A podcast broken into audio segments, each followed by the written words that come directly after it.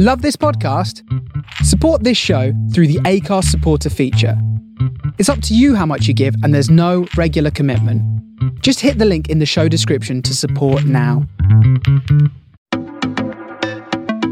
Hello, this is Stuart Roberts, founder of Haircuts for Homeless, and welcome to the Hear Me See Me podcast. I'm going to be talking to people who are truly inspirational to me. Some you may have heard of, and some you haven't, but you really need to hear their story. Hello, this is Stuart from Hear Me See Me podcast. Today, for my special 100th edition of Hear Me See Me podcast, I've got a very special guest, someone I've only met recently, but uh, with, with, with sort of kindred spirits, and I, I really did, you know, feel like I'd known her forever. Uh, we met at my good friend and our good friend's wedding, uh, Lena Headey, who's pictured behind me. There she is. A lovely. That's why I said we can swear as much as we want because I've had Lena on and she swears like a sailor. Uh, today I'm talking to the beautiful, wonderful, talented actress director Jordana Spiro. How are you today? Hello. How are you? That's like a Bruce Buffer introduction. I like that description. I, I felt that way too. I actually felt like there were a few people. There was something about that wedding, that gathering of people, the way Mark and Lena are, that you just felt like there was a bunch of people there that you've known forever, right? Like there was some, yeah. some something. It's just, I guess, it's the people they draw around them. It was so yeah. beautiful. Yeah, it would. I mean, you know, I know it's out there now that that, that I mean, she's not she's not that type of person who wants everyone to the world to know her stuff. You know, like yeah. it's all you know low key personal. But it's my beautiful, you know, and I, I say that, and my wife, my daughter got married this year.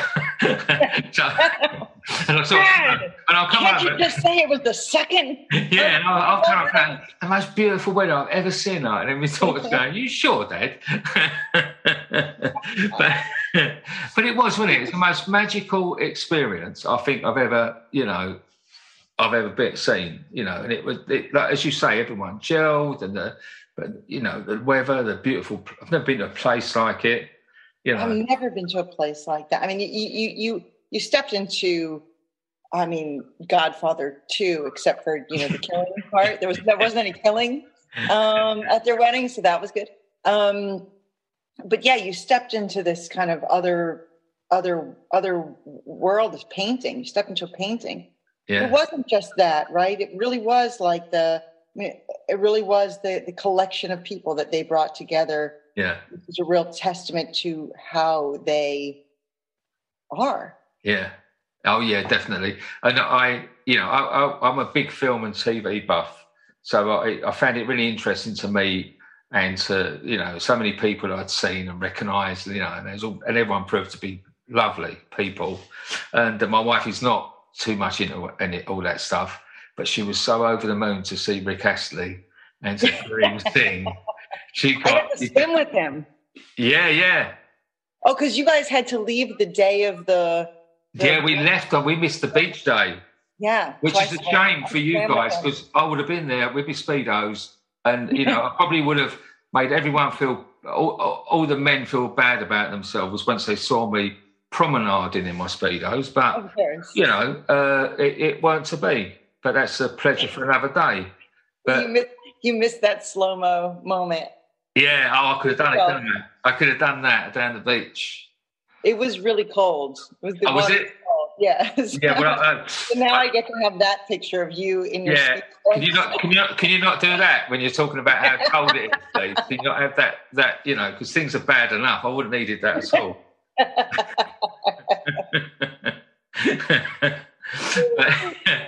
so you know, like we had this wonderful meeting, and we've we've kept in touch, and uh, you know, um, your, your, family are wonderful, and I've got a real thing for your daughter. She just like cracks me up. Um, we've had a thing because we both had a wobbly tooth, uh, but. um, so tell me, tell me. Let's go back to you. So let, us let's, let's go back um, and tell me, like you know, where you grew up and, and, and you know what what got you into acting. Um, I grew up. So I grew up in Manhattan. Um, one of five kids. Um, and uh, it, it's a funny thing. Like I, I don't have that. Um, I, I knew I wanted to be an actress. I loved movies. I, and I, it, it's a funny thing. Like we talk now about like kids needing to see themselves in roles, right? Like uh, little girls needing to see themselves out in out in the world doing certain jobs. I I I think we had Penny Marshall. Like I, I don't I don't think it, it never dawned on me to be a director. It just I, I don't I, I didn't see it. It wasn't in front of me. It just didn't it it didn't dawn on me. Um, so movies I only identified as as being an act as, as being an actress. Um, and uh, and also my my dad. So my dad was born in 1926, so we watched a lot of older movies together. And um, he loved one of his favorite movies was this movie called Never on Sunday with uh, Melina Mercouri. Uh, it's a Jules Dassin film, and I loved it with him, and it was like our thing because with five kids, he had a beautiful way of like having doing something special with each kid and making each kid feel like they have their own thing. And so watching movies, I thought was kind of my thing with him. Um, and uh, and she was this incredible presence. I believe she was the ambassador to Greece and um, uh, cultural ambassador to Greece or something. I don't know. Anyway, she was just this kind of remarkable goddess, strong female presence. And so I, I think I just I wanted to be her. um, and uh, because I, I, I don't I didn't I was I was actually shy, so I didn't want to be in the school plays or anything because that would that was terrifying. So I would take like acting classes, kind of like outside of school in secret, um, because I was I would I, because I was I don't know I was shy and it felt like my my little secret thing. Um, but uh, yeah, so that's how I. That's kind of how I got to acting. I think was was the shared thing that the shared love between my dad and I.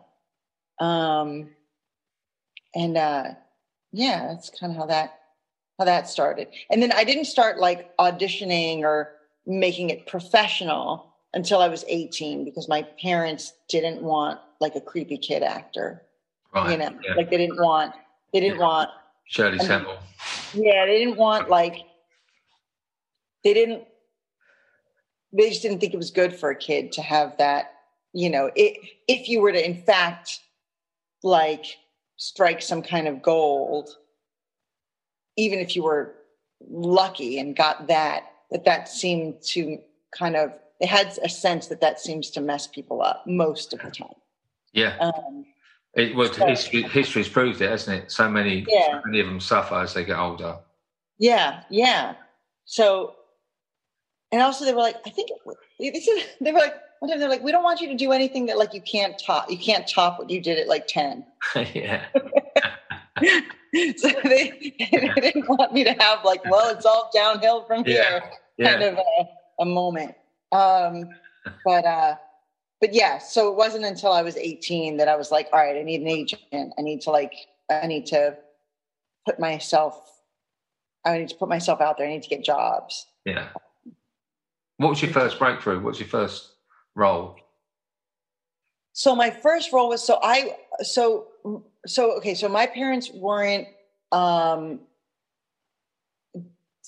they didn't push college on me no. um so i didn't go to college so i went straight out to la to start to, to get an agent and start acting right um and um my very first job i got kind of quickly because i was 18 but could play younger right so there was like this little sweet spot you know where you can like work as an adult but be hired as a like to act and actually look like a kid. Actually, and, look, um, not like yeah.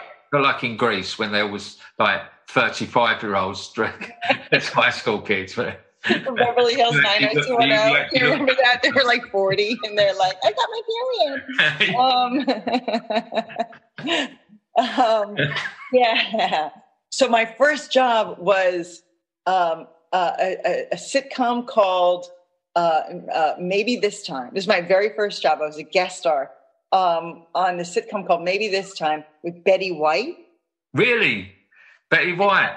Betty White Oh, I got wow. to work with Betty White as my first job, and um, and uh, um, and and Dane Cook. Right, I don't know them. No. Uh, he was he he's a stand-up comedian, and um, um, oh my god, all of a sudden I'm blanking on his name. Irish guy had a show. Craig Fergus. What was he- What's his name? I feel like an idiot. He had like a big uh, show, and he made a movie where Brenda Blethyn was like selling weed. Great movie. Oh shoot. Don't look at me. I don't Anyway. yesterday. Um. Anyway, it was great. It was a great first job. Yeah. Great first. It was like a week long. Yeah. I, did have that one experience though on that show where like you learn on a TV set really quickly that um like on a movie set you take your direction from the director Yeah. and that's it. It's very clear. On a TV set, well, the directors rotate through, so the writers and the producers actually have more um, uh, have have more consistency Yeah. and more flow, like more say in terms of the consistency of the show because they're there Yeah. episode in, episode out. Um, so it was a confusing moment to me where it was like I remember I had the uh, the director say like, "Hey, listen, could you do like nineteen percent of like that whatever thing that you're doing?" And um, and I was like, "Okay, cool." Not sure what nineteen percent means, but I guess it means a lot less. Um, but then the producer slash writer kind of took me to the side and was like, "We love it." I just say like double down, double down on what you're doing. Like, go, just go for it. And I was like, like so, like two hundred percent. And I was like, oh my Who God, won? I'm so confused. I'm so confused. I did it the same, and they were both like, "That was great." yeah. Oh, she's so good at taking instruction on. Yeah, yeah, yeah, yeah. I remember that being like, "Okay, okay, I'm getting how it works." but um, but yeah, no, it was a good. It was it was actually a really nice first job. yeah. It's, it's it, what interests me. You going back to that. You said that um, you was very shy Yeah, and you didn't want to do the local school play. And I, but I think I find you know a lot of a lot of performers I've met seem very shy. It's it's an odd thing, isn't it? And it's that sort of the mask that they have to put on. yeah. Well, like this, like even what we're doing right now is as you know difficult difficult for me. Yeah. Um, um, because yeah, I mean, it's it, what what is fun about it is to put on something else because you're shy. yeah. um, and also um, you know for me theater was always a little too intimidating like i've never done a play No. i've done like workshops or staged readings things like that i can do something if it's in service to a friend's script then i really have fun with it Yeah. but to just go out there and do like a run of a play Yeah. maybe i would love it but i don't know because i've always been a little too um i've always been a little too intimidated whereas uh whereas on a film set it's just it's just a more intimate environment I can imagine that. You you just got crew. yeah But I mean, the theatre, you know, it really matters when the crew gives like their good like their good energy at you Yeah. but most of the time the crews you know i mean they're working 16 hour days every single day day in and day out so they're just trying to get their day done Yeah. um but uh but but it is just yeah it's a small you're catching little moments right? You're like oh we're just getting this little snippet of this scene on this camera angle and it's just about you and the very few people that are in that room in that moment. Um so it just it feels it's a very different experience. I, I mean, I've had a tiny, tiny experience of it. That that uh, we was on, I was on uh, the national TV, uh, the National Lottery TV advert in 2019, um, and the, the advert was a minute long, Mm. and it took two full days with a Right. massive crew of shooting. right I, I was blown away. You know, I, I couldn't believe the amount of work, you know, just to, for this minute. This yeah. they must have had hours and hours of film. They had a big film crew rocked up, a catering crew, a lighting crew, and you know. And I thought, there's I'm just cutting a homeless person's out. I don't. What's all this about? stand here, do that. yeah, it was like, but it was a bit, it was fantastic advert. It's a you know beautiful bit of film. But um, yeah, that's the what, what I got to see, by the way.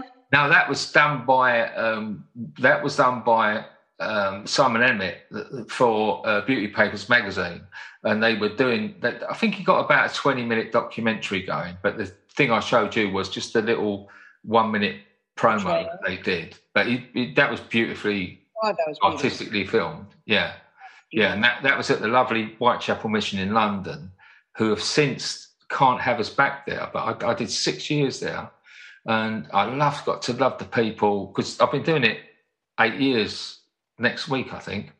And really? um, yeah, yeah, and um, but so six years there, but the pandemic finished us because they they took the time to re- redo the place, and the office where we used to cut hair, they made into an office for two people, and it was you couldn't move the furniture around, and they couldn't have us. But I've got to really know those guys, the ones who were in that. That was where that was filmed, and so people like Pippa, who were, you saw images of, and Zyron and that. I've, I've not seen since, you know, it's a shame. How, how, how, what was that communication like? Because I imagine, you know, as you and I have talked about, Ness, it's so obvious when you take a minute to think about the work that you do. It's so much more than a haircut. Mm. It's such a, I mean, it's profound, right? What, mm. what you're giving that person in that moment what was the because i imagine you had some regulars that would go there yeah yeah what was the communication like when you couldn't go there i imagine it was like i think i, I to leave them not knowing that I didn't get to go back they they they didn't say we'll do the next few i don't want to knock these people because if they do listen to this um, yeah. I love the six years we spent. I understand the reasons for stopping yeah. it. I have since asked to go back if there's any way they can do it, and they right. can't. They couldn't figure that out. Um, so, but yeah, it, I, just felt lucky enough. There are a few people that I've seen at lo- other ones, and I've mm-hmm. said, "Oh, how are you doing?" I saw Zaya on their way. I saw them at Bethnal Green and that. And the other day, not the other day, sorry, a few months ago, when we I was doing the buses. There's a new thing called the uh, homeless buses, and they have a doctor and a dentist and, and a hairdresser and the guy come around the corner, and I've not seen this guy for, for before the pandemic, so it's a good two and a half years. And it's just a thing that clicks you. I mean, I've got terrible memory. I forget my own kids' names a lot of the time. he walked around the guy, a big black guy, and he walked around the guy. I went, Barrington, how you doing, mate? And I'd remembered him from that. And he was blown away that I remembered his name. And we had a good yeah. laugh. And, you know, and we caught up. And then I got into the bus, and he's, he's, he's actually been helping them with sort of liaising with some of the homeless guys and encouraging them, say, look, come over to that bus, it's, it's really good. So, um, yeah, so I did, I didn't lose all of them, but, uh, and I did recently did one at a, a, a, football, soccer, a soccer stadium, and it was from East London, so a lot of them came and they come to the soccer stadium, and I've caught up with a few of the other guys that I hadn't seen for a long time. So yeah, it's it's it That's a beautiful thing to see that like that they've that they've made their way to find you again. Yeah. That that it's that meaningful, you know, that um yeah, that they'll coordinate whatever difficulty it is to transpo themselves to whatever to find to to to get to get to you. It's it's a yeah. I don't know, it must be it must be a meaningful feeling. It's, it's nice to see. Sometimes there's there's there's guys who you've known for a long time, and, and you don't want to see them anymore. You know, you, you want them to move on. Not, yeah. not because they're, they're annoying. I, I just, I've had a few of them. I mean, trust me, people are people. There's good people. There's there's not so good people. So sometimes, I, yeah. But there has been, you know, time to think. Oh, you know, I'd, I'd love you to. Uh, the guy Zyron I just mentioned, is Mohawk, and he was a funny guy. And um, he used to say to me, "Oh, I really want to. I want to move up to Scotland." And it was a bit like that Goodwill Hunting thing. You know, I used to think one day I'm going to come and he won't be there. And they'll say he's gone to Scotland. And you know that thing at the Goodwill Hunting when he goes, you know, one day I'm going to I'm going to knock on the door, you're not going to be there, and Yeah. you know, Make me cry. yeah, Yeah. yeah. Yeah. So you, you, do- you do hope that they are going to move on. Um, but I, I, I couldn't, you know, and it's funny how you said about awkwardness and like you don't find this easy. I find this really easy, but then I find talking easy. Mhm. But what I, what I always think and imagine is um, with acting, I couldn't remember the. How do you learn those lines? Well, it's funny, like because you also have to do it for for auditions, right? So you get a little practice when you ha- because you have to turn those over pretty quickly. Yeah. Um, so you get a bit practiced, but you do notice how it is different. Uh, when the writing's good, you memorize it faster, right, like Right. a lot faster, right, because you're you're tracking the logic easier. Like so, it comes naturally. Like you're like, oh, that's that's what that person would say next, so it just flows. right. um the lang- the and there's a kind of a pleasure to how they're playing back how the characters might be playing back and forth. Yeah, there's a kind of pleasure to it. There's a musicality to it. Yeah, so it's easier when it's um it's easier when it's uh when when when the writing's really good and when you feel like the writer likes to write for that character. Right.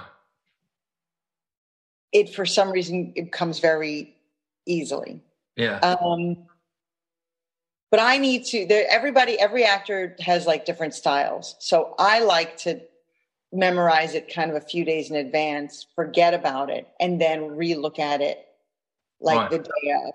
So it's sort of in it's it's in me in a um like it's uh you know you're recalling yeah, versus trying to memorize. But like like when we were filming ozark jason bateman has like a photographic memory really. it's so annoying he can memorize oh it's so he can memorize like like uh you know like blocks of text you know on the van ride from where our trailers are to where the set is Really? so aggravating Yeah. and then and then do it with all the nuances and the specificity as if you had been digesting it for you know for a week it's incredible that was inc- that's incredible that's incredible And annoying. it's fucking annoying it's bullshit um yeah it was, re- it was really annoying Fuck you, Really- Jason. fucking Jason. while he's directing and acting Yeah. and like producing 48 other things. Um, but uh, yeah, that was that that that was that was crazy to see. That was the first time I've ever seen somebody like with that kind of like. Yeah. And then I tried it one day. And I was like, "Ah, you know what? He's such a good actor. I'm gonna I'm gonna Yeah. try that one day.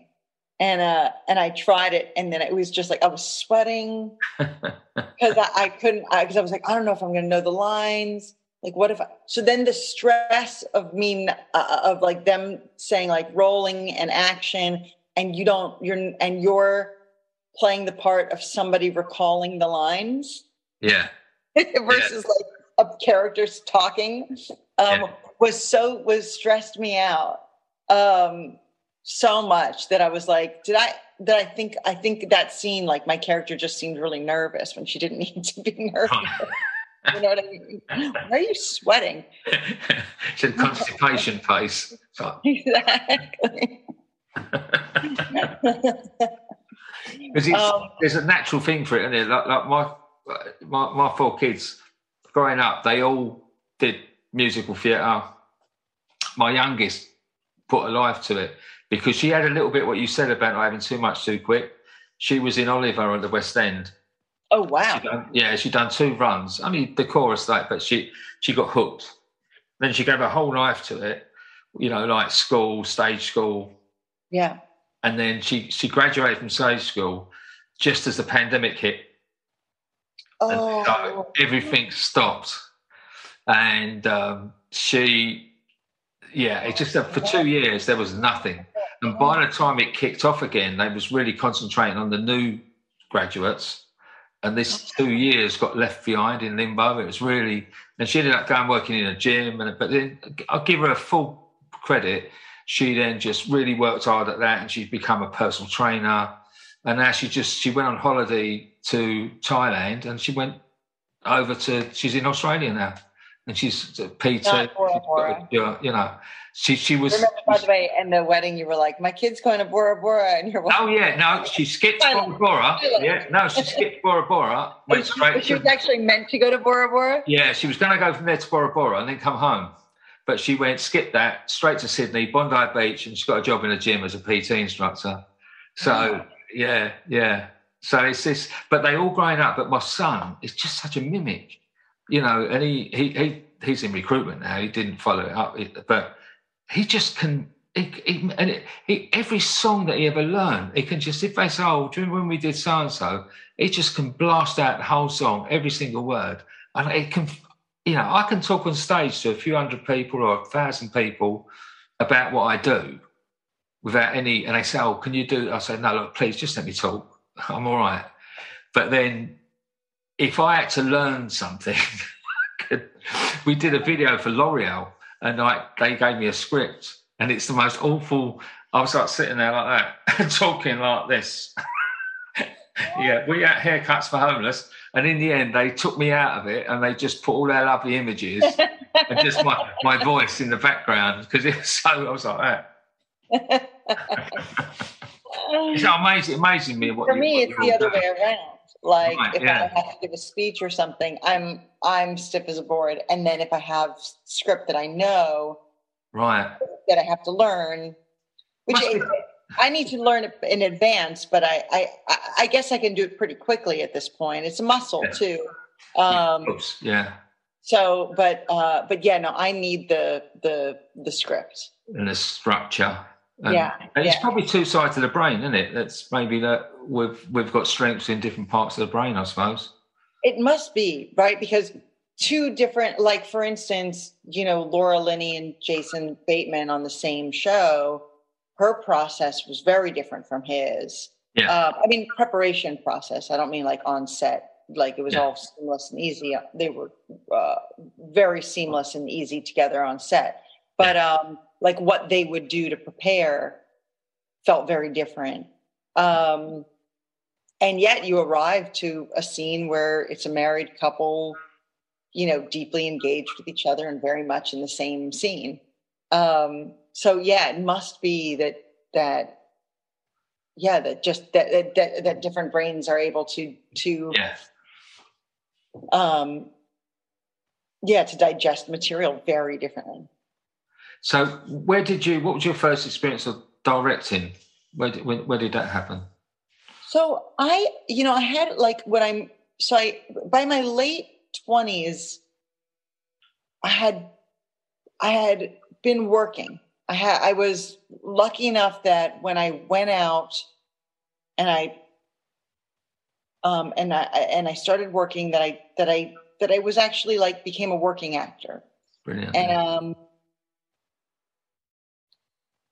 but I didn't really like a lot of the stuff that I was that I was um, getting the opportunity to be in.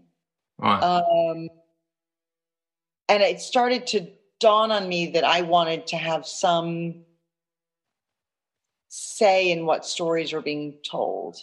Um, or that maybe acting wasn't for me, which wasn't the case. But um, I was trying to make sense of it. And so I, I started like in my late 20s, I started to um, explore a lot of different things from, you know, doing like a teaching program in Tanzania to, um, um, you know, going to social worker seminars and, um, you know, taking a, a like a college course. You know, those how colleges have courses that you can take even if you're not a full time student. Right. Yeah. Like extracurricular kind of courses and stuff. Um, so I would take a lot of that and was really searching for like, well, what else would I want to do? I, this is the only thing I've ever known that I want to do. Um, and the more I started to do all these other things, the more I started to get introduced to people that aren't just in this LA, you know, acting yoga bubble. And um and uh and and I started to love people's stories.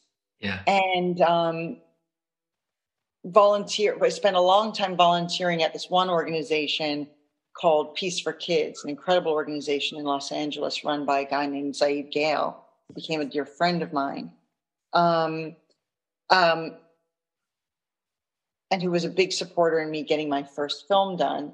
Um, anyway, he so I just I, I, started to fall in love with people's stories, and at the same time, I just started to develop a hobby for photography. Right. And so then started to watch films that have a more of like almost like a photographic kind of uh, photographic first perspective, like the works of Lynne Ramsay and Jane Campion um, and Lucrecia Martel. And I started to wonder, and I and I started to get inspired in a way that I had never thought of before. Um, and so I thought, well, maybe maybe I should go to college. Maybe film school would be right for me. And so I so I went to, I moved back to New York. I was in LA and I moved back to New York to go to Columbia University for, um, and they, thank God they let me into their grad school because I'd already lived on my own for, had, had a lot of living that I had done in the last 10, 12 years. Um, so I was about 30.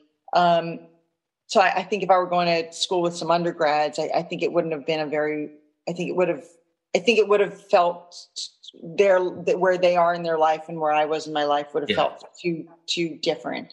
Um, and uh, so they let me into the grad program, and um, and so I went back to so I went to film school because um, I wanted some.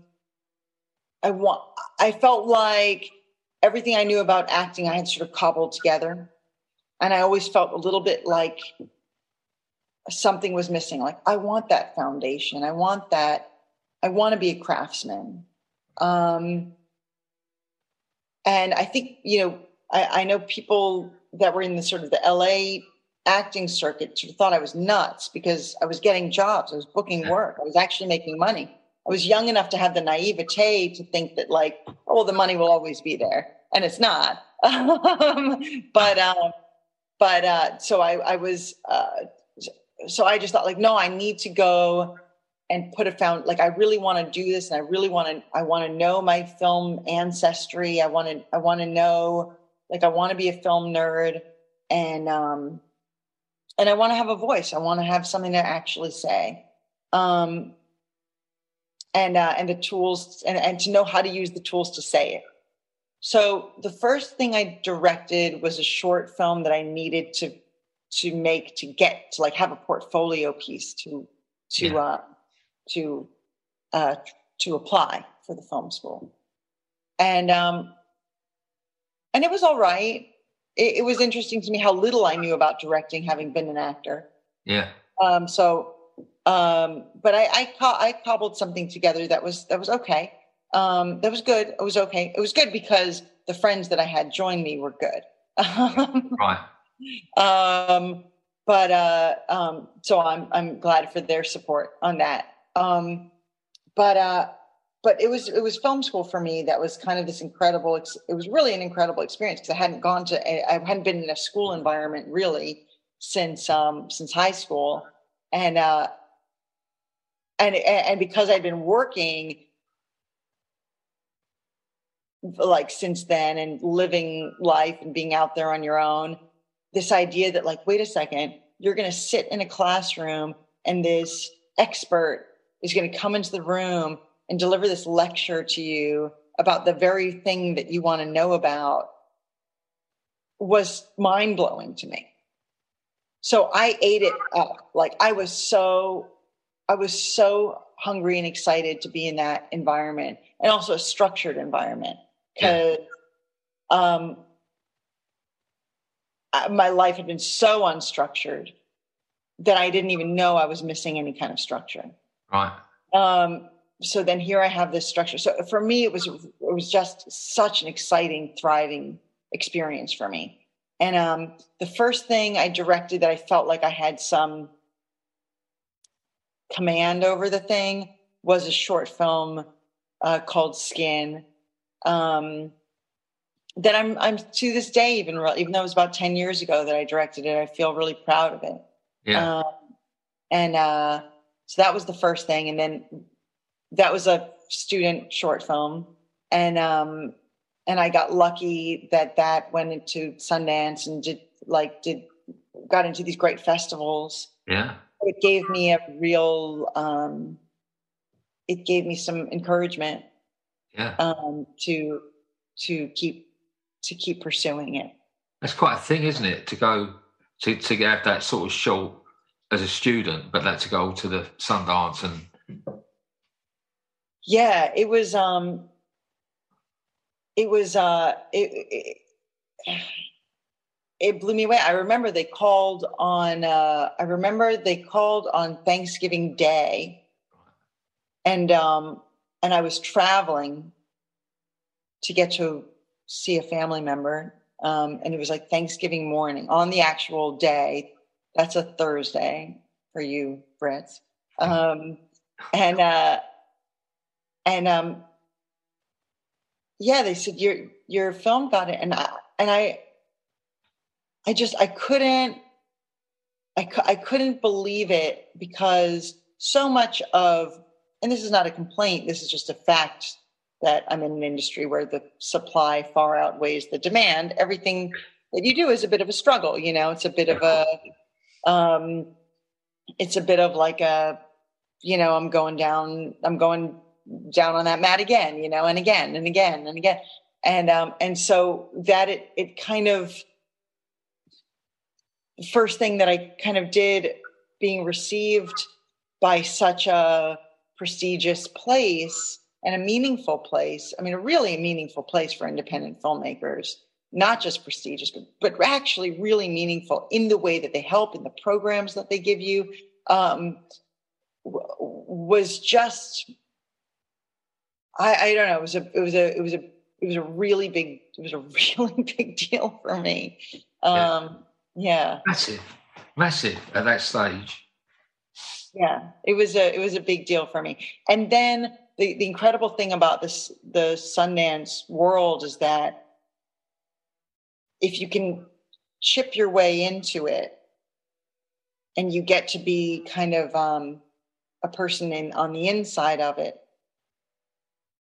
they really they really hold their hands around you. Like they really um like from that they asked me if i was writing any full scripts and um and if i wanted to submit it to they're uh, but they, they have a Sundance Labs program where they pick about eight eight people a year, and they they um,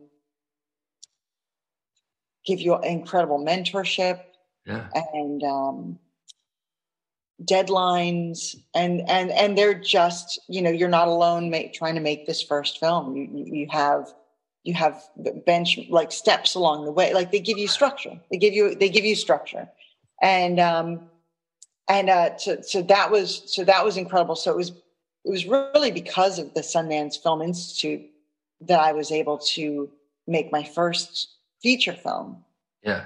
Um, because I got to be, I got to like flow on their on their river, you know. Yeah, yeah. Um, and go from this to that to that. Like so, from the screenwriting program, they have you do a rewrite and then you send in your rewrite and if you get selected for that then you get to go to the director's lab.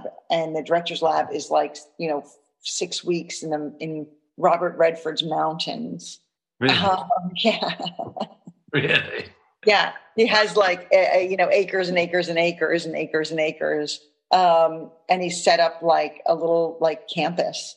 Um, and so you go there and um, you eat incredible food and you have like fireside chats and um, wow. you put up scenes you bring actors out with you and for the director's lab you put up scenes and you film them and then really incredible mm, advisors shoot them down and then you cry and then you're like i'll never be good at this and then your friends will like you know buck you up and yeah. um and uh some of my dearest friends in my life now came from that program. Yeah.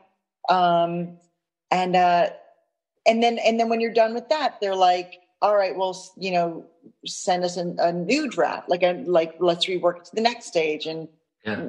you can submit yourself for the composers labs. You can start to think about how you want in the sound mix labs. You can start to think about how you want your film to sound and how you want it to and how you want it to to um, like how you want the score like do you want to score or do you not want to score what would that score be like I, I mean it's just like the it's just the most incredible experience. Um yeah i i, I don't know. I'm, I'm, really i'm so deeply grateful to them. Yeah. and then because i was making a film that wasn't um very commercially oriented then they then they have a, a program called the catalyst program which like allows you to pitch your film to um, financiers uh, that are more interested in films that can't get made. Yeah. In the commercial marketplace. Because I spent two, before I got into Catalyst, I had spent like two years trying to put it out, like even after the Sundance sort of stamp of yeah. approval. Um, I still couldn't make it in the the like the the Hollywood industry world. It just wasn't commercial enough. Um, so then they said, "Hey, you should apply," and they kind of kept their eye. They keep their eye on you, and so they said you should apply to this Catalyst program, and um, and so that's where I found all of all of my um, my money. But it's funny because it really became relationships with investors that that that like gave a shit about the kind of film that you're making. So it wasn't just money; it was actually like the people behind that money that became um, real collaborators. So uh, it was kind I of a experience. I, I, thought that. I thought there must be because you know business people are business people, yeah, uh, and so they must have had a passion. Because if it's yeah. not commercially viable, then it, it, it doesn't you know it doesn't matter to them. So these people they must have had that uh, the, the, the money to use, but also the passion for what, what you're trying to do, which is quite right. clear, isn't it, in this world? Right, right, right. Like like the old like the old school idea of like having like a benefactor, you know, like a, like yeah. a painter having like a, a yeah, uh, you know, somebody that just sort of like you know, um, you know, puts them up kind of thing. Yeah, um, yeah, that's not a that's that that doesn't exist now. No. Um, and I mean, look, they, they wouldn't have been upset if the movie made money and they got their money back. No, no, of course, yeah, I mean, yeah. but, um, but yeah, they they wanted they wanted to be a part. They wanted they want to participate in um in the arts. Yeah. Um, and so yeah, so that was that was really really great. So that was kind of my I don't know. That was I don't know. Did I just start blabbing? No, no, no, no. Because I find it fascinating because I didn't know any of that existed you know, I, I know Robert Redford, the, the actor, and I know the Sundance, and he had links, but I, I, didn't know to the extent that he'd invested himself into that, mm-hmm. that you know, which is incredible. As soon as you say Robert Redford, I think the way we were, and I, I've seen the way we were so many times, and I cry every fucking time.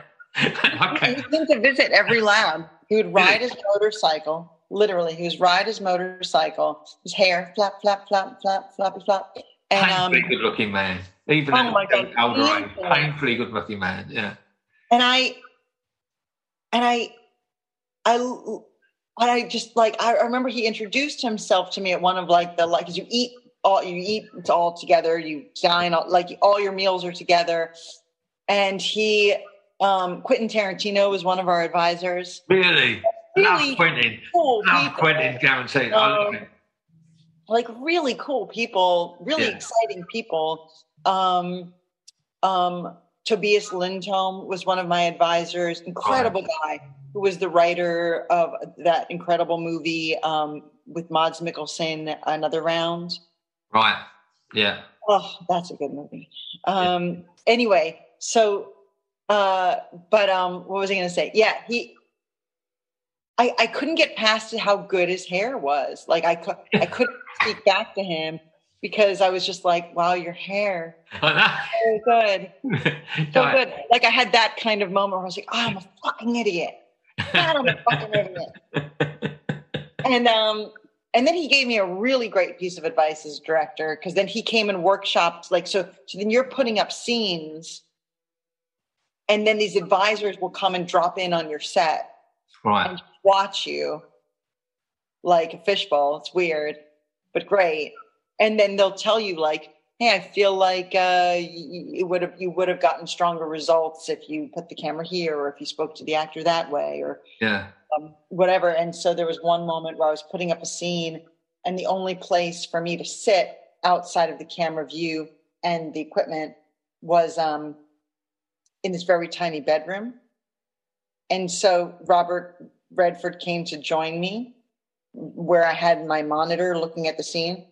And um and he came and he and there was nowhere else to sit but like right next to me on this little tiny bed. So it was like me and Robert Redford just sitting on this little tiny bed sharing this tiny monitor. and he gave me a tip. Um and uh and and it's something I think about now all the time, which is ju- he said, you know, when you're directing an actor, give one thing, give one thing per take. Don't overwhelm your actor with like, you know, uh, too many notes. And, and I think about that. I think about that sometimes when I'm giving my kid something to do. Yeah. You know, like if you give and do this and do that and do that and do that, nothing's going to get done. No. But if you make it one clear thing, Yeah. um, anyway, it, it was it was meaningful to me, and um, but that was really cool. And then I was pregnant during the labs, Right. and and so then when I went to the composers lab, I was really pregnant. And, really. um, I was like really really pregnant, and um, uh, and he and Robert Redford came to that, and he came up to me and he said, "May I say your pregnancy seems to be progressing beautifully." He gave me a hug. I, I called my mom and I told her, and she was so mad. She was like, "That should have been my moment with Robert Redford. Like that's so not fair. yeah. I get don't I at least get Robert Yeah. Redford? he, he encompasses all the generations, though, doesn't he? He's just been doing it for so long. He encompasses so many generations of people and fans, and you know. But I just, I just, he, to me, he's the way we were, and his hair looked. Yeah, his Boy, hair is his, his hair hair is still boy. so good. It's And, ridiculous. but, uh, and Barbara, Barbra Streisand, I've got the biggest crush. I've had the biggest crush since I was like 15. In, Oh, my uh, God. A Star is Born, when she was in A Star is Born. I was in lust for years over that. oh my had me. god, she's incredible in that. Film. Yeah, yeah, she's just. and gentle. I mean, talk about Gentle.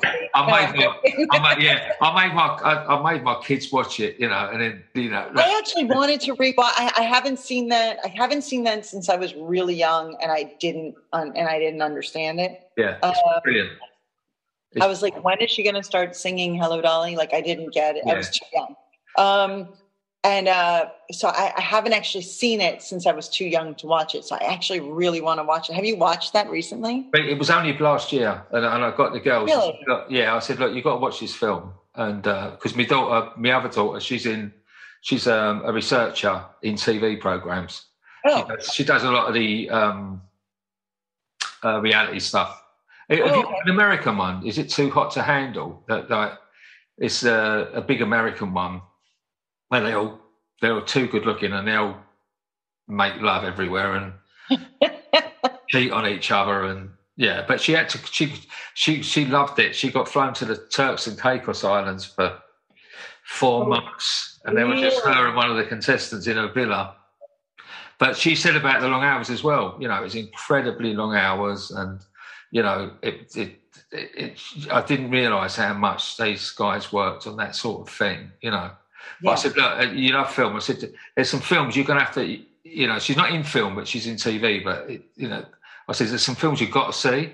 I Yeah. said, Yentl. Yentl was one of them. I said, you've got to see Yentl. You know, it's Okay. like, you know. Just when I thought I, I just when I thought I couldn't like you anymore, tell your daughter you gotta see Yentl. yeah, yeah. Well, Oh, it's not. She's she's you know, she, she's she's she's she's gay. She's come out as gay as she came back from. She, she went she went to university straight and came back gay, and um, I, I got her uh, for her birthday.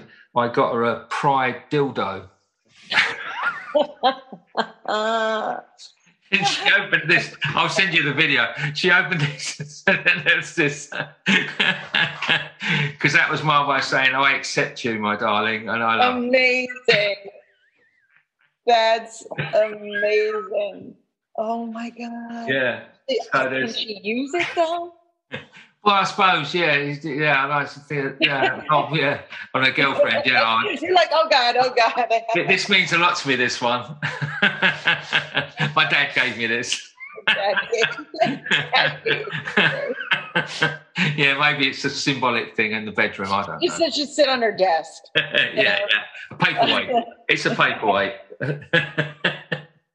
but yeah, but there's certain things you know that that that they have to see, isn't there? And um, I, I I grew up loving film. Um, well, one of the odd ones I loved. There there were certain films that, that, that ch- changed me as I went along. Um, Way We Were, Star Is Born, uh, but Rocky Horror Show, the Rocky Horror Picture Oh Show. yeah. Oh yeah. Right. I was a, I was a sort of an, an, an, an I was this sort of a hormonal young boy of 14, 15. And then it was just, everyone had stockings and suspenders on. I went to see it five times the first week. Oh man. I showed that one to my kid uh, during the pandemic, Yeah. and because she got really into like weird musicals. Yeah.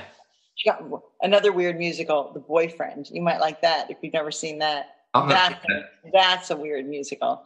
If you ever like, I'd like to do mushrooms, but not do mushrooms, just watch that movie. all right. Um, Oh, it's one of those. yeah, it's it's so trippy dippy weird. It's a it's a it's a musical with uh, Twiggy starring in it. Really? Yeah, Well, a boyfriend. Yeah, of course. yeah, Yeah. he has boyfriend. I was thinking of a new thing, but yeah, Twiggy Yeah. was in the boyfriend. Yeah. Yeah, yeah, yeah, yeah, yeah, yeah. And Tommy Tunes. Yeah. Yeah. Anyway, that one's really weird, and um, so she really liked that. I was just watching that on my own, and she came and you know came into the room, and it wasn't uh, in, inappropriate. I mean, it was weird, but it wasn't Yeah. like there wasn't anything I had to censor her from. No. And um, and uh, so so she was she got really into it, and then she wanted to watch it again and again and again. And so then she was like, "I want another musical and another musical." And so then we watched, you know, Bugsy Malone and Oh, yeah. uh, you know, and uh, want to be a boxer? yeah, Boxing, best the baby face, That's the baby face, and um, I am baby face. Um, and uh, um, and then and then I was like, mm, Rocky Horror Picture Show. Will the will the sexuality of it? Because she was only like five. Yeah, yeah, yeah. sexuality of it sort of go over her head, or will it feel too sort of sensory overload for her? Yeah. Um, and she loved it, loved it. Um, it's so weird, but yeah, that it's that one is it is so. Tim Curry Ah, is,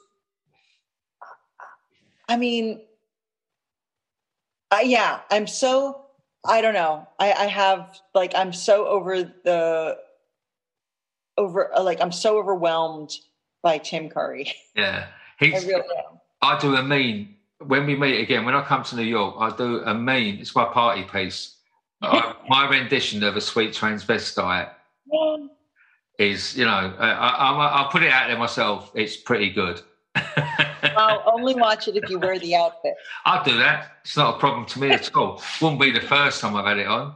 Um, bit more difficult now. I don't drink, but it was always yeah. I never, I never adverse to throwing that on at any time, as long as everyone else is joining in. But the other one, Sweet Charity. What a great, you know, Shirley MacLaine. God, I know. yeah, You know, guys and dolls and. and, and yeah. like, That's also a funny one because like when you rewatch I remember when I was young and I watched that because again, this was the kind of stuff I watched with my dad. Yeah. Uh, I was so in love with Marlon Brando. oh yeah, so in love with Marlon Brando in that movie. And then when I re when I rewatched it, I, I recently I was so uncomfortable watching. I was so uncomfortable for him. He he Yeah. seemed so uncomfortable in it. yeah, And Yeah. then the Dulce de Leche scene is just problematic in all sorts of like post Me Too ways and everything. Like, ooh, not sure this one fully holds up. But no, no, a lot of them don't. And you know, like um, then there was another period. Uh, I'll, I've got to go back to the early one though. I was 14 and my sister let me in the theatre through the fire escape because I was too young. And I saw the, the Exorcist. that's amazing. Seriously? Yeah, I was 14. I saw the Exorcist at the pictures. Oh, and that always holds me as I mean, I didn't sleep for three months. Um, and was but that, Jacob's Ladder. Do you remember the movie Jacob's Ladder? oh yeah, I yeah. snuck Jacob's Ladder and Right. um, really. People's sake, you know, there's, there's they've got age limits on these things for a reason. And now. But the thing what I try and tell people is if it, I was born in that time, and, and when 19, I think it was in the early 70s, The Exorcist came out, and William Friedkin Yeah. was such a magician because the things he did were not doable until many decades later. And even now, they, they would only be doable with CGI, and he had none of that. And the things he created, and people were still watching Hammer House of Horror. You know, they were still watching Christopher Lee as Dracula and Peter Cushing as Frankenstein. And then all of a sudden, this guy come and done this. Yeah. Yeah. And it was light years away from what it was. You know, it, the, the things it, to get the breath in in in the, the, the visual breath. They surrounded a room with freezers, industrial freezers. Is that right? Yeah, yeah. So that when they were in there, they could you right. could right. see the breath. Have that right. Yeah. even now, even now, the CGI breath, it doesn't, it doesn't work. No. he, as a matter of fact, is is now eh, um, in pre-production on a new movie. What William Friedkin? Yeah. Really? He's remaking um, the Caine, the Caine Mutiny, Really? that Bogart film. Yeah, yeah, yeah, yeah. Yeah, Wow. crazy. That's gonna be When I something. read that, I was just like, what? No disrespect to the man. I didn't even know he was still alive. I know. I, I think no, I think he is like uh, in his uh, like I think he is close to ninety or something. Yeah, I was going to say it must be. Yeah, because Yeah. um, when we were there, uh, Mark, the photographer, um, who took a lot of the photographers on the, the beach day and at the wedding, the black and white stuff, um, he worked with William Friedkin. He, he come on my podcast. Oh, Uh, really? Yeah, Mark, and it, and I didn't even know it because I'm terrible. I'm not a really lazy, lazy podcast, so I don't do research. I like to I like to have it all as fresh. I like it to be as fresh to me as it is to anyone else listening. And then you know, and I only was speaking to him because he'd come and took photos of um, Lena when we was at the mission, and she come and cut hair with me. And mm. then uh, he said, How he is she did a hair cutter? I bet "Oh she's. man, she's she, oh she's she's a closet hairdresser. She's you know yeah, I, I have a feeling she's a really. Ah, yeah oh, she yeah yeah. There was no holding her back. Right. And he took some great images, and he was a lo- he's a lovely, lovely man. He he had the cane at the wedding. He was walking. He had a bad hip, and he had a, he, he was walking around with a cane. You will get him. I'll send you a picture. yeah, yeah. Yeah, Yeah, don't do your constipated face. It's not a good look. But, I'm getting to the age where I need uh, glasses, where I'm starting to do like I'm. yeah, yeah, I do that. And I've got a big, I've got an F off face because when I'm concentrating, I'm I, I'm doing this, and I, you know, sometimes I'm thinking. You have that- I have that too, but I have two of them. Yeah. Um, so you've Yeah. got a passion. You've got a real passion in for directing. I think it's overtaken your love of acting, isn't it? Really, it seems to me. you know, it's funny because um, it my I like if I could paint the perfect picture, it would be to do both. Like it would be to have them in balance because um, I, I don't have the feeling that like when I when I I started out acting and when I found directing, I said, no, this is actually it. This is actually it, and forget about acting. I didn't have that feeling. In fact, the more I directed, the more I was like, oh, that's what I was missing as an actor. Oh, that, oh, I needed, I needed to just hold that a little bit longer. I needed to, I needed to have more awareness of the camera in that moment, like where that camera was. So in, in a way, it, it one feeds the other, Yeah. But it's, it's tricky. It's a tricky balance for me at the moment because, um, I think until you've sort of really proven yourself, and unfortunately proven yourself on the business side, just means did your money, did your movie make money? Yeah. Um, until you've really proven yourself, it's hard to flow back and forth. Right. Okay. It, it's a little bit like you know because we as just human beings and then certainly in that industry really need, really want to put you in a box. Yeah. Of course. uh, we all just do just to get through our day right? That person belongs in that context that person belongs in that context. But um so it's a little bit like I'm, I'm feeling like in this moment of like i haven't quite earned my right to flow between the two or i haven't paid my dues to flow between the two. So i'm in a little bit of a challenging moment it's not so easy to not just sort of pick one and, and run with it yeah. um, I mean, it's not so easy to not pick one and run with it. Yeah. I'm a little bit hand tied behind my back by not doing that. yeah. Um, and yet, I really love them Both. both.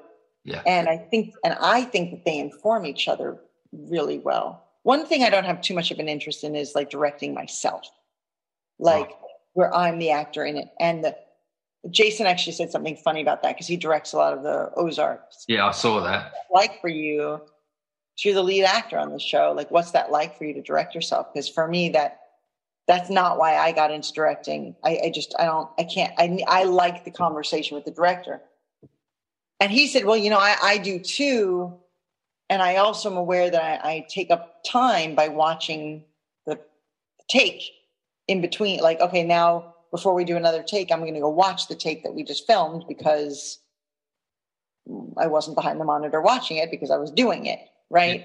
So he said, so on the one hand, I I feel bad like breaking that flow and taking that time. On the other hand, I save a lot of time by already knowing what bullshit my lead actor is going to bring me today.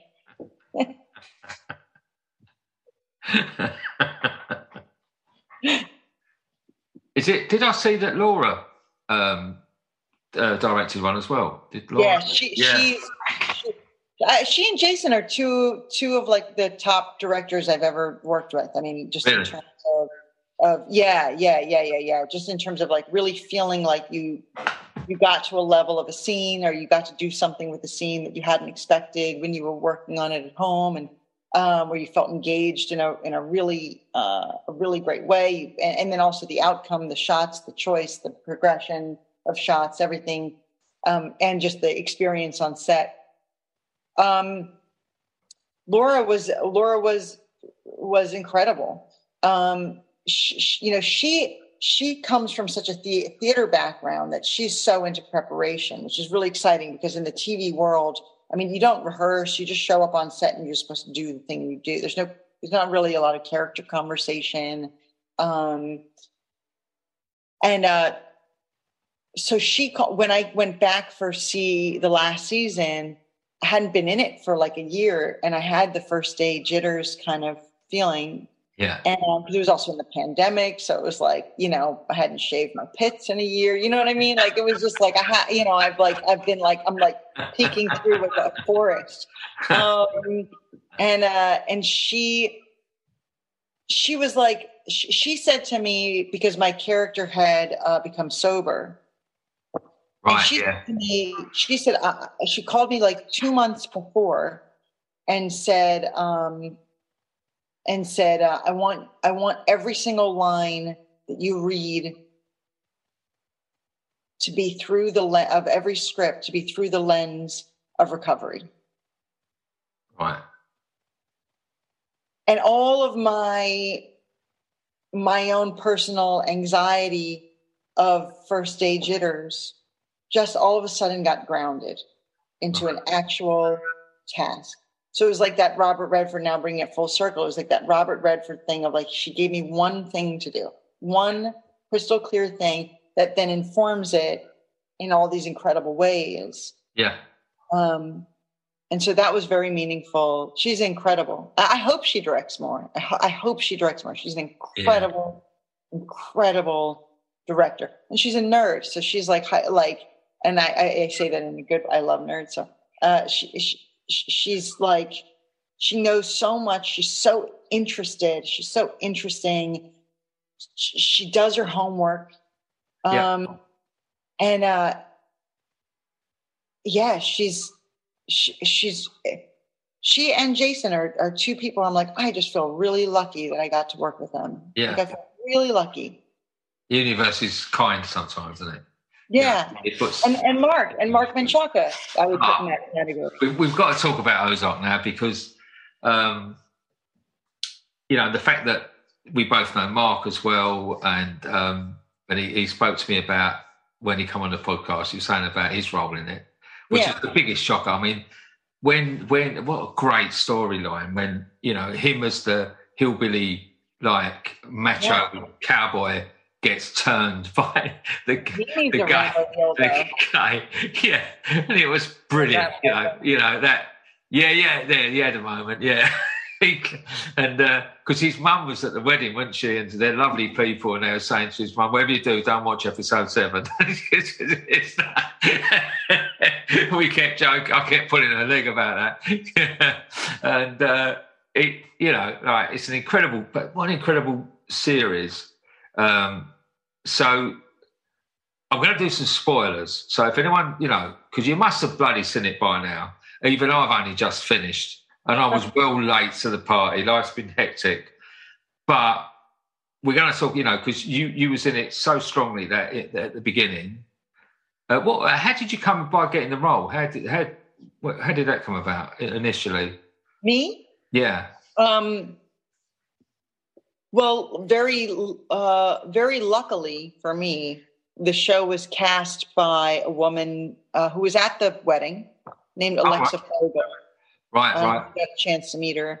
Um, sh- she's an extraordinary casting director. She All right. cast the, the Wire, um, um, uh, the Deuce. I mean, she she she like everything that's been great at HBO. She cast, yeah, um, and uh, she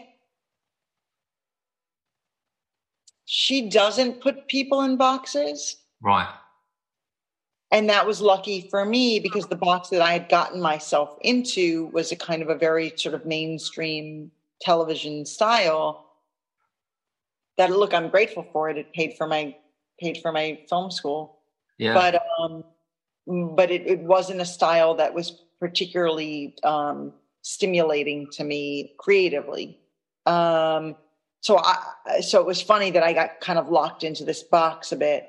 Um, and uh and she just didn't see me there so she just let me audition for it and then from what i understand um really supported um really supported my getting the role so not just let me audition but kind of um saw me in it and pushed for me yeah, to, to be in it.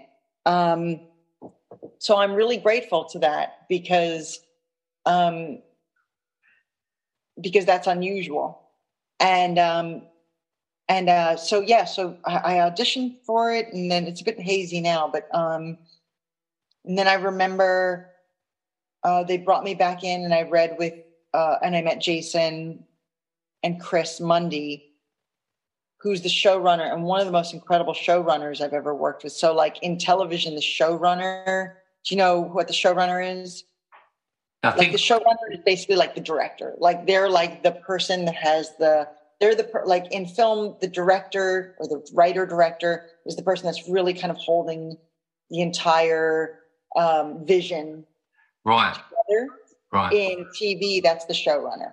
right, okay, Um, so they're bringing the directors that are coming in together. They're making sure that they're united in a kind of a clear. They're they're all telling the same story. right, yeah, clear vision.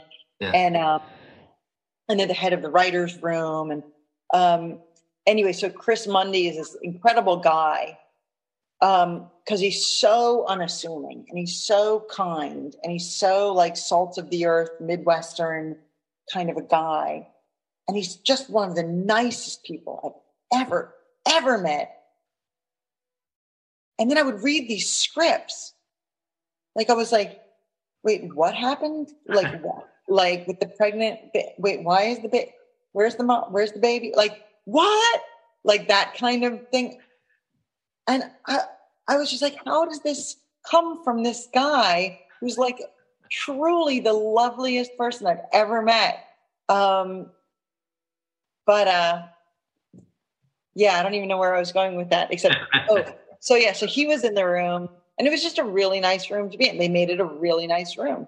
Um, and Jason obviously obviously has a, a celebrity around him, so yeah. it could have been it could have easily been um, an intimidating room to be in, and yeah. he and he and he um, and he he made it very comfortable. So right. that was really cool. Um, and that was it. I mean, it was just I think it was just that. It was just the first audition and the and the callback with Jason and yeah. Chris. Um, but your character was great, wasn't it? I mean, like we, we chatted, and I said I was actually quite attracted to the character. yeah. yeah. Do you remember? I said to you, when we was at the wedding, I said I was quite attracted to the character. you know, like all respect your husband says it wasn't a come on, but it was like she, she had that sort of like you know grassroots yeah. dirty girl. You know? Yeah, yeah, yeah. Yeah, been around the block a bit. Earthy yeah, earthy, earthy lady. Yeah, yeah, yeah.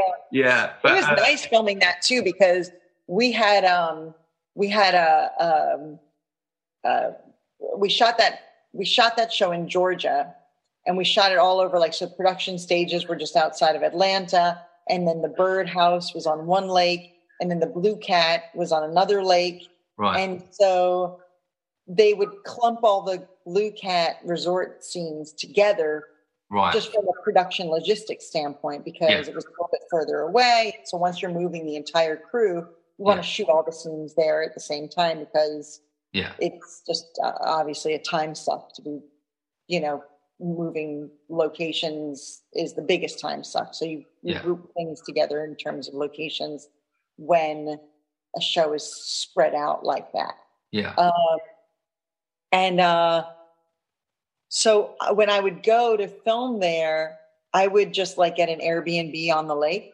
Right. Like so close to it that I could actually like canoe to work. Right. um, so that was really nice because it was my first time that I had like lake life. Yeah, lovely. Got to, like have a swim in the lake and then yeah. go to work. It was crazy. It was really yeah. nice. It was really really nice. It was a great relationship that you had with Jason when they were in the show that you you always kept thinking are they are they gonna are they gonna get it on? And they not? And then and uh, yeah. you know there was that there was a, quite a lot of tension went there between the two of you? It seemed like well it was nice. I said, I, I said to him one time I was like should I be offended that we're like not getting it on? And um and uh and he said and he actually said something really really interesting uh and so thoughtful and so smart. He said um maybe this way this is his way of saying he's not that into me but um, yeah. um but uh, he said um he said the only thing i have going for me or as marty Byrde, like the only thing my character has going for me is that i care about my family yeah. is that i'm doing this for my family yeah. even though my wife cheated on me yeah i'm doing this for my family like that's the otherwise i'm a horrible person yeah I'm a really horrible person and I'm putting my kids in grave danger. So if we don't really truly believe that the only reason why is to be able to get them out, that I'm a protector of my family, that I'm not, you know, stuffing the bartender on the side. Yeah. yeah. Uh, like we have to, we have to hang on to that side of him. Yeah. Otherwise, yeah. we, otherwise we're just sort of watching moral depravity. Like we're not watching like we, will lose we'll lose our connection to him. Yeah that makes we as like the every audience. Yeah makes sense. And then that makes sense but damn no. Yeah yeah you, yeah nearly nearly. And we we because the thing is it, you know it went through and it was a full it was four seasons wasn't it? Yeah. Because i i when i saw you at the wedding i um i just started to catch up with the beginning of that season and then I said to you, look, no spoilers. I need to watch the rest of it when I get back. And I managed to get back. It was really, I hit the ground running when I got back. The, the project, the charity, I was all over the place, but I managed to get, get it finished. And I spoke, when I spoke to you on the, like, I was in tears because the, when when you all come, it was at the last episode, and you'll come back. So look, if, switch off now if you haven't seen it. What's what's wrong with you if, if you haven't? But you, know, and that that bit where it, it's the she sort of dream scene where she goes back, and you're all around the fire, and Mark's singing. I was like crying like a baby. You know, it was just like you know, and you're you're that how they wrote you back in, and the the way you, your last bit of it was. I thought it was fantastic how they they brought you back. You know, what's funny is that the day that they were shooting all the guys, all the Langmores back to like have that fire scene, we were all staying in the same hotel. Right. And um, so I wasn't in in that scene, but I was like on the day before I was working. So we were all at the hotel at the same time, and we all just kind of found ourselves together in the uh, the lobby, restaurant, bar, whatever. And um, and we just had this really great night of reconnection because I hadn't been there for all of season three. Yeah. Um, and so it was just I don't know. It was a really it was a really beautiful night back together, and like that that that that feeling was the feeling like back at the hotel that yeah that, that you know Chris Mundy and Jason and Laura, you know, all the people that sort of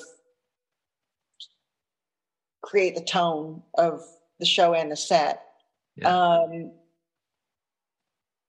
they they created that feeling for us to be just hanging out at the yeah hotel, restaurant, bar, whatever, you know. Um, yeah, real kind of community feeling. Yeah, I was I was really bummed that we weren't doing that we weren't doing more. It was it was one of the best jobs I've had. Yeah, I was talking to Mark because he was saying like he's he's had some fantastic roles, but they keep bumping him off. he would love to him like to be able to come back into it later. And uh, in Homeland, he got bumped off, and he would love to have been able to come back later. Yeah, yeah, yeah, but, yeah, yeah. There's something about him that people want to kill him, but. Uh, then they're like, "Oh, we missed that guy. Let's bring him back." Yeah, yeah, let's bring him back. How many ghosts he played? I hate dream scenes. I really hate, you know, worst yeah. of all, Bobby Ewing coming back in Dallas. And, you know, all these dream scenes. But that one, the way they'd done it was so class. Yeah. And, and so moving. That beautiful scene where she's sitting on top of the trailer and talking to yeah. her brother. Yeah. Oh. I know, and that stuff that broke my heart. That broke. That was heart. really, really good, wasn't it? No, it was really so hats off to them all. You know, everyone involved. As a fan, it was uh, normally they they they sort of sometimes it just dogs it a bit at the end. Yeah, it's forced. Uh, you know, Game of Thrones, uh, the last one was seemed false, and everyone went up in arms. Right, right, right, this, right, right. This was just like perfect, perfect ending to our thought. Yeah, yeah. Because you couldn't have an happy. How can have an happy ending? You can't have a happy ending. Right. Right. Because it's too. It was, it was, a perfect. It was a perfect ending that the innocent became corrupted. Right. Yeah. Yeah. Yeah. That was the. That was the thing. Because in the end, how could you not become corrupted in something like that? Because life corrupts a lot of the time. Um, you know, but no, it's, it's, it was really fantastic. So, as we wrap up, what what's the so what, what's your future? you know, what do you, what do you want to come now? What you, what's the, what's your next thing that you were you really want to do? So I've just um, time. I've just written. I've written over the these last couple of years. I've written a, a TV series and I've written a a, a script, right. and I'm just starting to put them out now. Right. Um, and then I have fragments of like three other scripts that I feel like I'd have to make after I made a script that had some that that actually made some money. Yeah. Um, but uh, so I think the thing that's really on my mind is is um, is I've spent the last couple of years really just kind of in my own little room, you know, um, at my own little desk writing in this kind of very quiet, kind of isolated space. Um, and so now I'm making that transition to like now putting the stuff out there and yeah. um, getting, you know, trying to get money for it and and all of that. And so it's a it's a strange. I, I'm in a I'm in a strange transitional place of like moving from this very quiet place where you're kind of creating stuff in quiet to to now saying okay now i'm ready to start shopping it around um and it's a strange it's a strange feeling but hopefully i won't stay in that transitional space too no, long no. but it, things take a long time you know things just take a long time and it took me a while to be okay with that. Yeah. Um, to be like well you know what? For some people it goes very fast and sometimes it doesn't. And most kind of actually most of the time it doesn't. Um, um, and that's okay. And and and when i lose sight of that the only thing that that brings me any kind of uh like relief is just getting getting back to doing to generating work. Yeah of course. Um because you can spend a long time um, spinning out on like how do I pitch this? Who do I network it to? Who do I this and that? And it's so unfulfilling. Like it's such a not the fun part of the job, at least for me, um, that I have to like tap back into like, and now I've written something and like the the the actual act of like creating something is um pumps you back up. Yeah. Um, but so so yeah so getting the getting the things that i've written made is sort of on the forefront of my of my minds right now. And one last thing i don't want to don't really want to go without this because it's things pop into my mind when i'm talking to someone.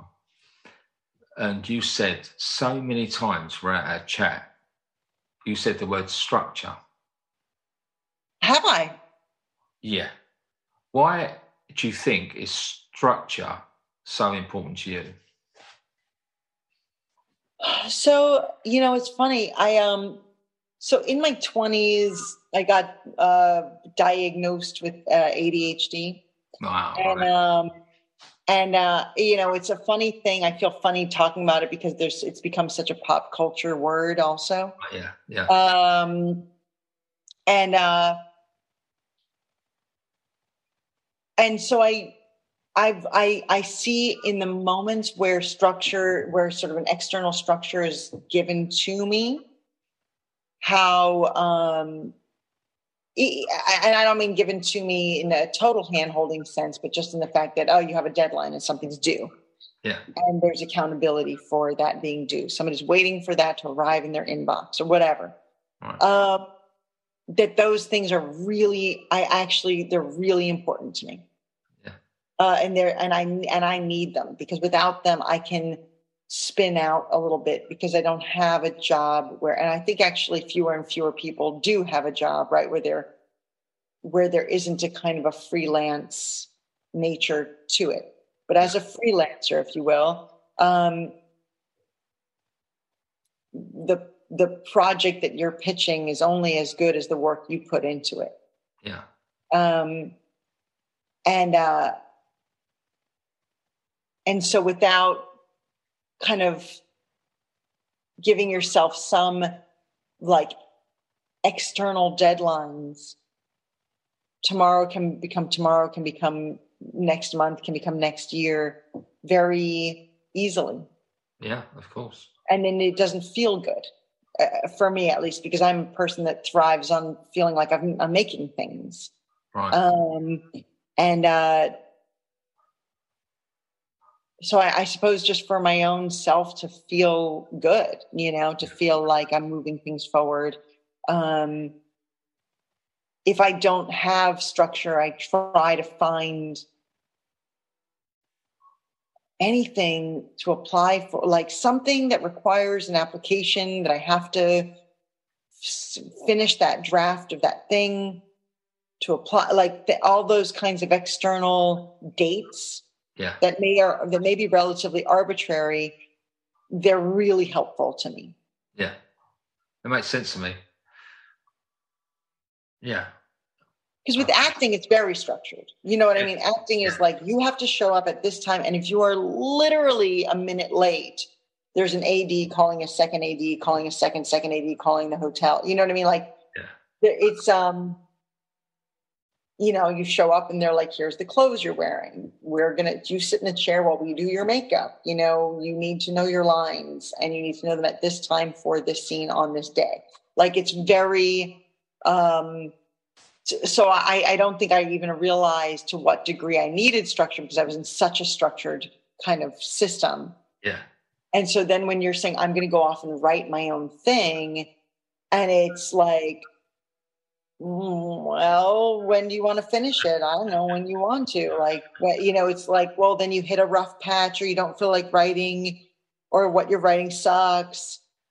It just becomes next month very, very quickly. Of course. Um, and that and that feels like a bummer and then you get bummed out and then you lose confidence and what so anyway so that's why i guess i, I guess um and then because if i'm not i'm learning about myself that if i'm not like really into it it's very hard for me to stay engaged like most people and then for some people really hard to stay engaged like me and um um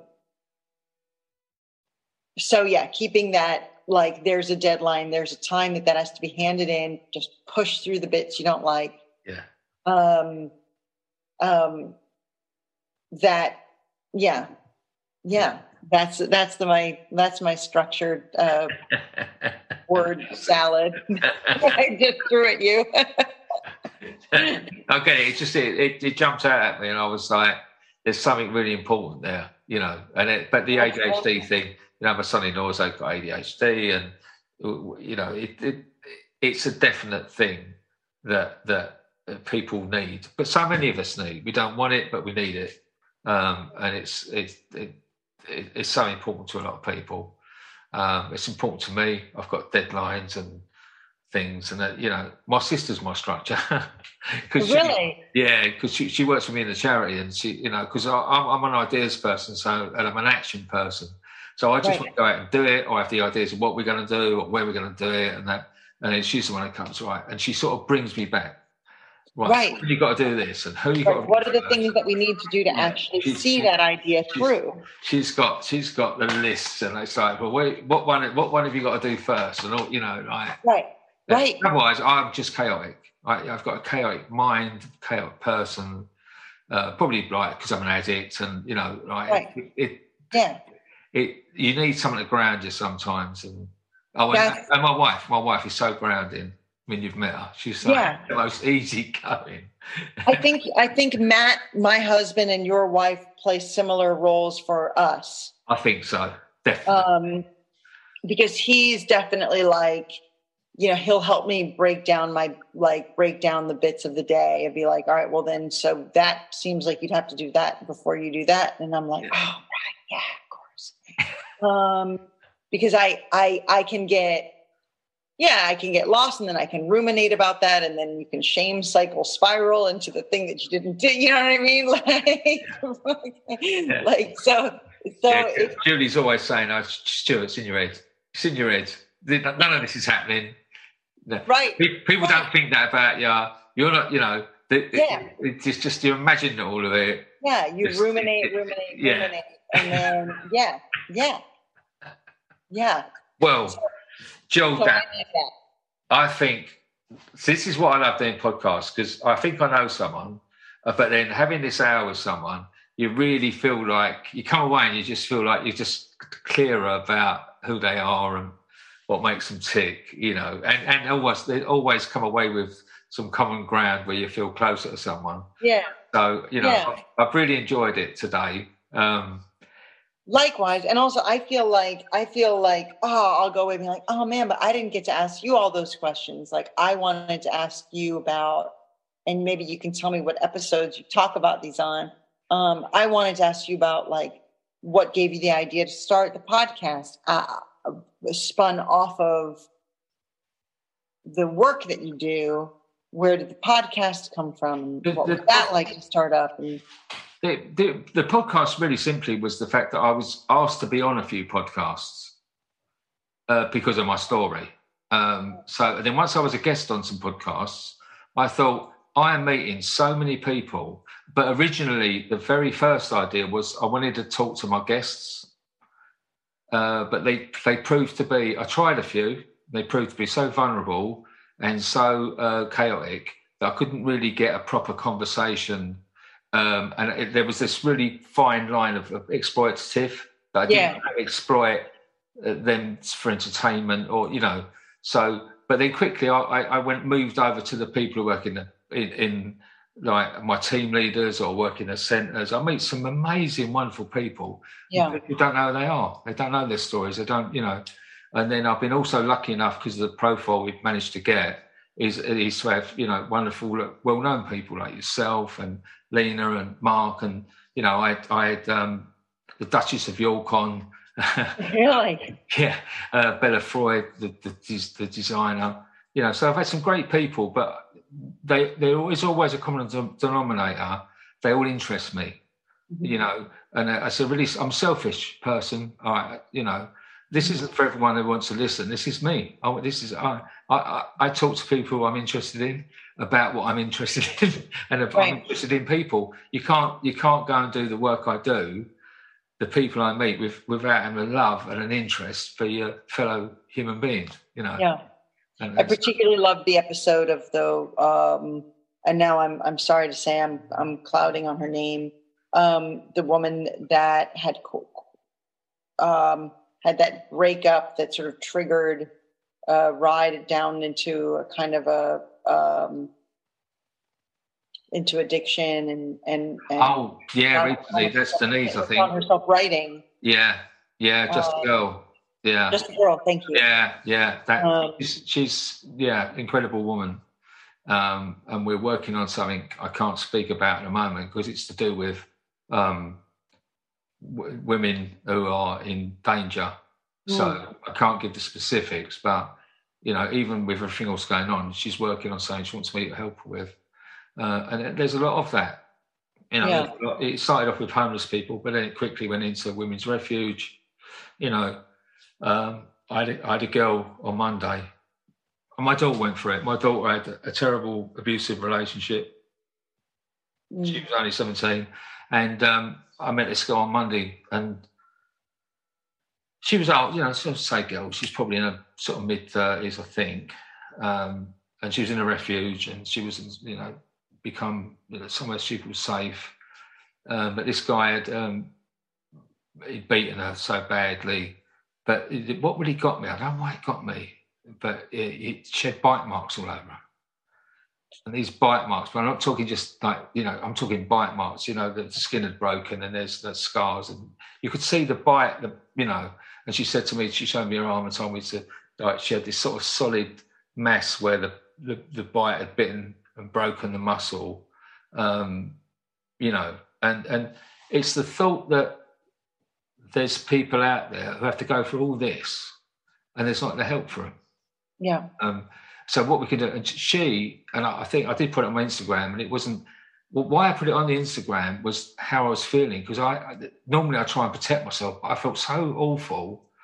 Uh, I was, I blow drying the hair and I had tears coming down my face because I was thinking of my daughter, I was thinking of her, I was thinking, and this became the most important blow dry that I've ever done in my life. I was just I wanted it, I was so invested. I wanted I wanted her to look and feel so so important to me that she felt so good about herself, and she did. She did. She had a smile on her face, and when she left, and she come up, and and, and it's something. Sometimes they actually go up and they, they come back and they put a little bit of lippy on or something. they come and go, look, I look really good now, don't I? They they want to show you what you've done, almost, you know.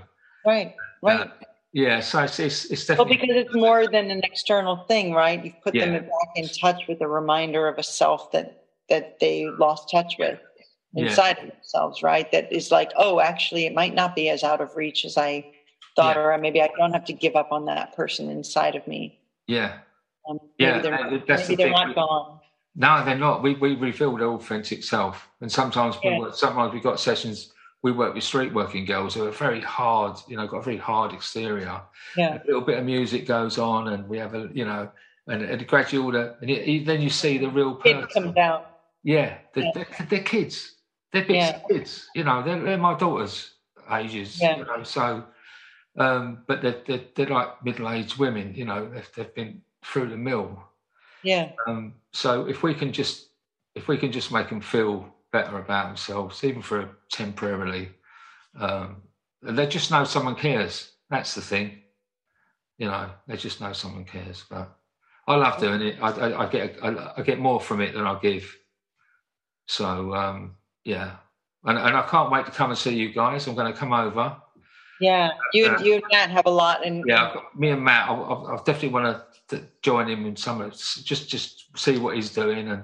Yeah, when he was at so he's a doctor that uh, works in crisis settings and Doctors Without Borders and Rikers, yeah. all that, and and he he described that same kind of moment where you know not same kind of moment, but a, a, a similar a similar moment where uh, an incarcerated person would just say to him something like, "Oh, I really like your shirt. You know, that's a nice shirt." And I would say, like, "Well, what's that moment about?" And he would say, "Because you know, the the person's in for to visit the doctor within Rikers, and he will say, "I think they just want a regular moment." Yeah. Like I think they just want like they want like like they just want to talk about the weather. Yeah. Because it's like a reminder that you're human. Yeah. You're just like a human being having a chat about the weather. Yeah. Um, yeah. Yeah, same. Well, I think it's extraordinary what you do, and I I, I feel silly having spent so much time talking about myself. When no, I because I, no, please don't. Because, you, no, because I wanted to know. People want to know so it's uh, they've heard about me. you know, like, oh, got enough of this guy. so you know, no, that's that's the whole point. You know, there's, there'd be some people who didn't know, you know, all of that stuff about you know the Sundance, the, the place, and all of that process, and you know, it, it, it's interesting, and people do they do want to know. And you're a lovely person. I want to know about you. Thank you. um, well, so, I miss you guys already. Yeah, yeah come visit us, come stay with us. Yeah, I will. I'll come over. I'm looking to come over early, early next year. And I'm hoping There's a Pokemon uh, bunk bed with your name on it. Thank you. I hope it's. I hope it's. I hope it's a big one and with a strong, strong place. we might have to do some reinforcing. That's the one. well, thank you so much for your thank time you. and um, love to the family, and keep doing what you're doing. Thank you. You too. You See too. You Bye.